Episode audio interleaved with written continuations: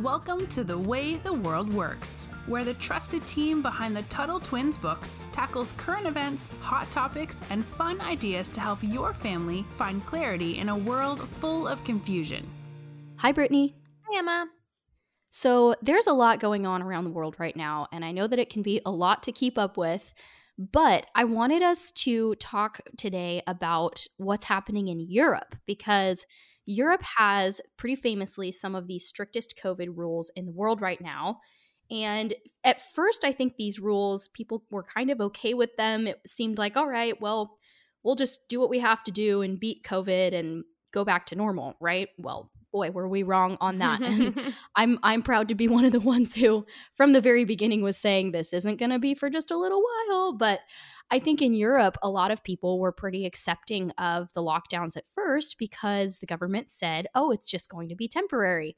But here's something that gives me a lot of hope is Europe has really cracked down lately and it's like every new quote unquote wave of cases and every new variant they keep locking down they keep forcing mask mandates, and a lot of European countries have really horrible vaccine mandates that are like super strict. Greece, I think, just announced that it's going to start fining people who are over 60 $100 a month or the equivalent of $100 a month if they're not vaccinated which oh, is just goodness. crazy to me they're literally I hadn't heard that yet. people yeah that was that was a fairly new announcement but again something that gives me some hope is that tens of thousands of people all across Europe in these really major cities have been protesting really strongly against their their government's response to COVID and against these lockdowns.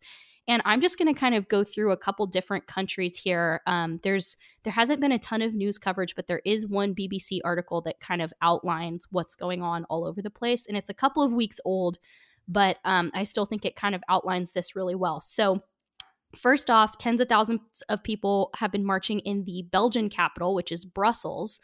Um, demonstrators are really pushing back against COVID passes, which are these basically little like barcode things on your phone that stop unvaccinated people from going into restaurants or bars or concerts or stuff like that.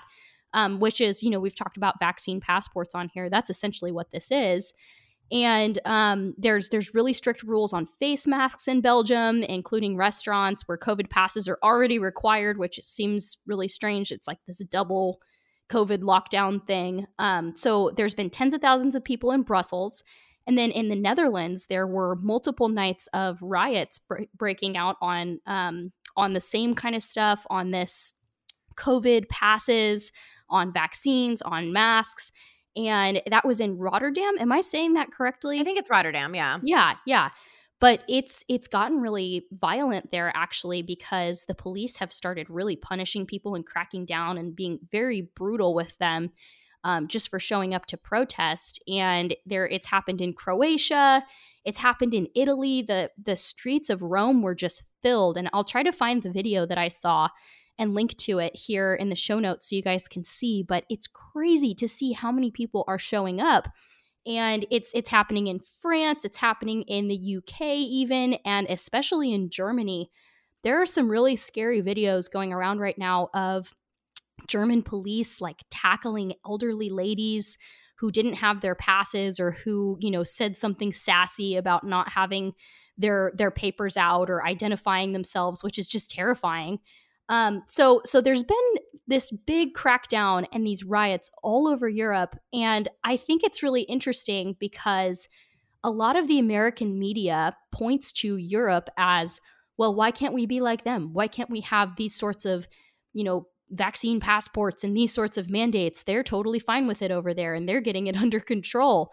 But in reality, people over there are really angry and they are really starting to push back. And Brittany, I'd be curious to hear have you seen any serious media coverage of this other than a couple stories here or there? Because I have really not seen any, and it, it's kind of making me wonder.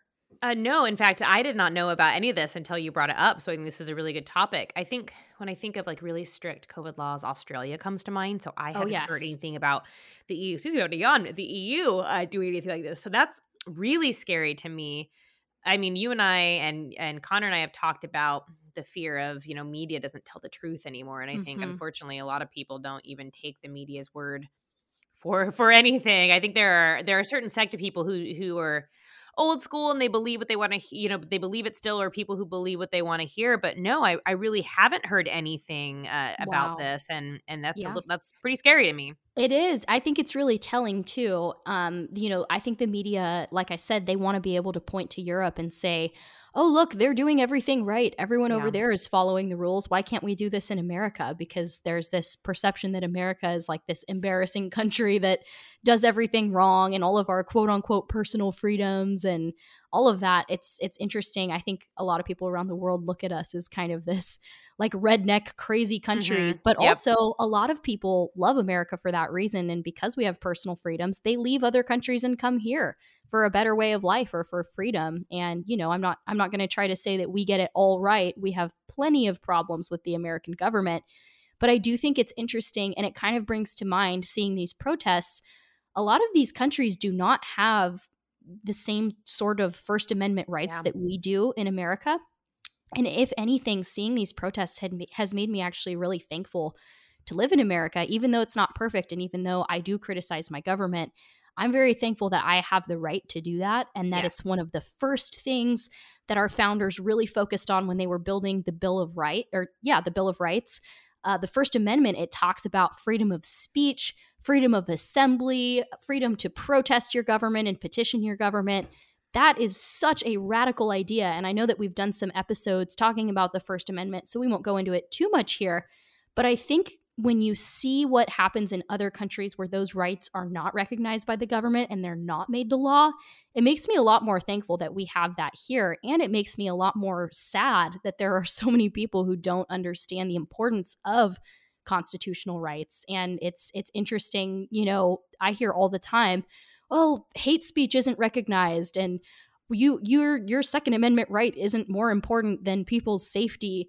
And then you see what's happening in in these european countries and you kind of realize well it might be easy to give those rights away or to let the government you know take them away from you but it can get really bad really quickly if you let go of those those important rights and those important freedoms. So it's an interesting kind of cautionary tale on what could happen here if we stop caring about what's in the Constitution, because that's really what sets America apart from other countries. Yeah, and it was really interesting to me. Prince Harry, who uh, you know left England, Great Britain, uh, I guess it was a year and a half, maybe a year ago. I don't remember what is time after COVID. Yeah. Uh, but he came here and was started like insulting our First Amendment rights. Like he think it is, he thinks it is bonkers. I believe he said that we can say whatever we want here, and that was shocking to me. And it reminded me, like, hey, we fought a war against your country for a reason right? because I can't imagine living in a place where you aren't free to assemble or you aren't free to say what you want. You know, it is such a beautiful thing that people can say terrible things. You know why? Because because we have the right not to listen too. Yeah.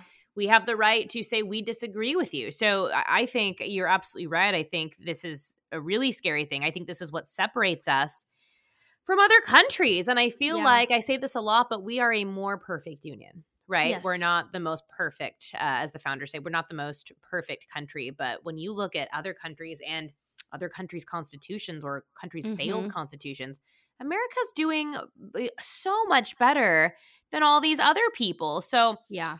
eh, what's really scary to me is we have this First Amendment right, and then the media is not using it. Right. Yeah, so so totally. they're not they could be telling about these massive protests with tens and thousands of people, but they're not doing it. Mm-mm. And Yeah. you know, it's funny to me. I think people want to stay scared.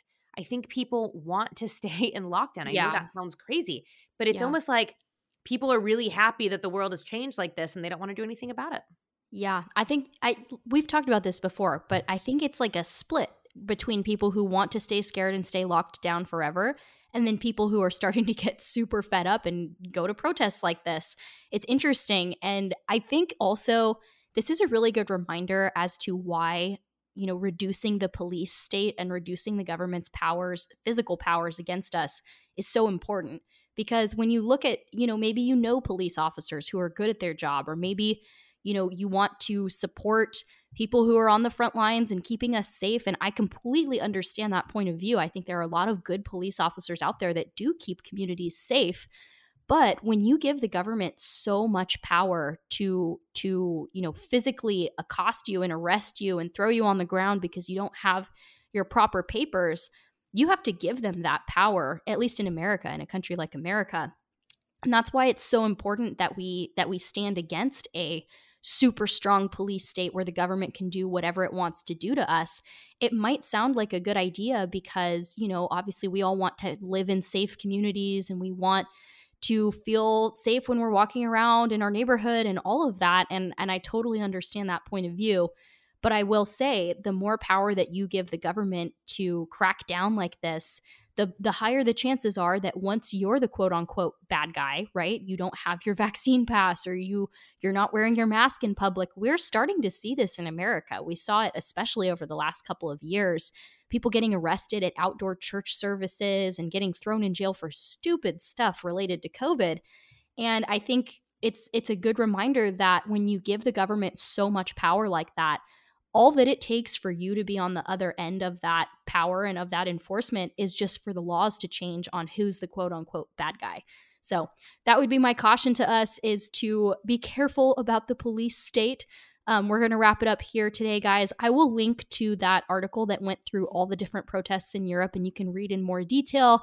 And I'll try to find that video of um, of the Roman protests. But it was an awesome, very inspiring thing, and I'm glad that people there are standing up for their rights. But I'm even more glad that we have a First Amendment in America. So, Brittany, thanks for hanging out with me, and we will talk to you all again soon.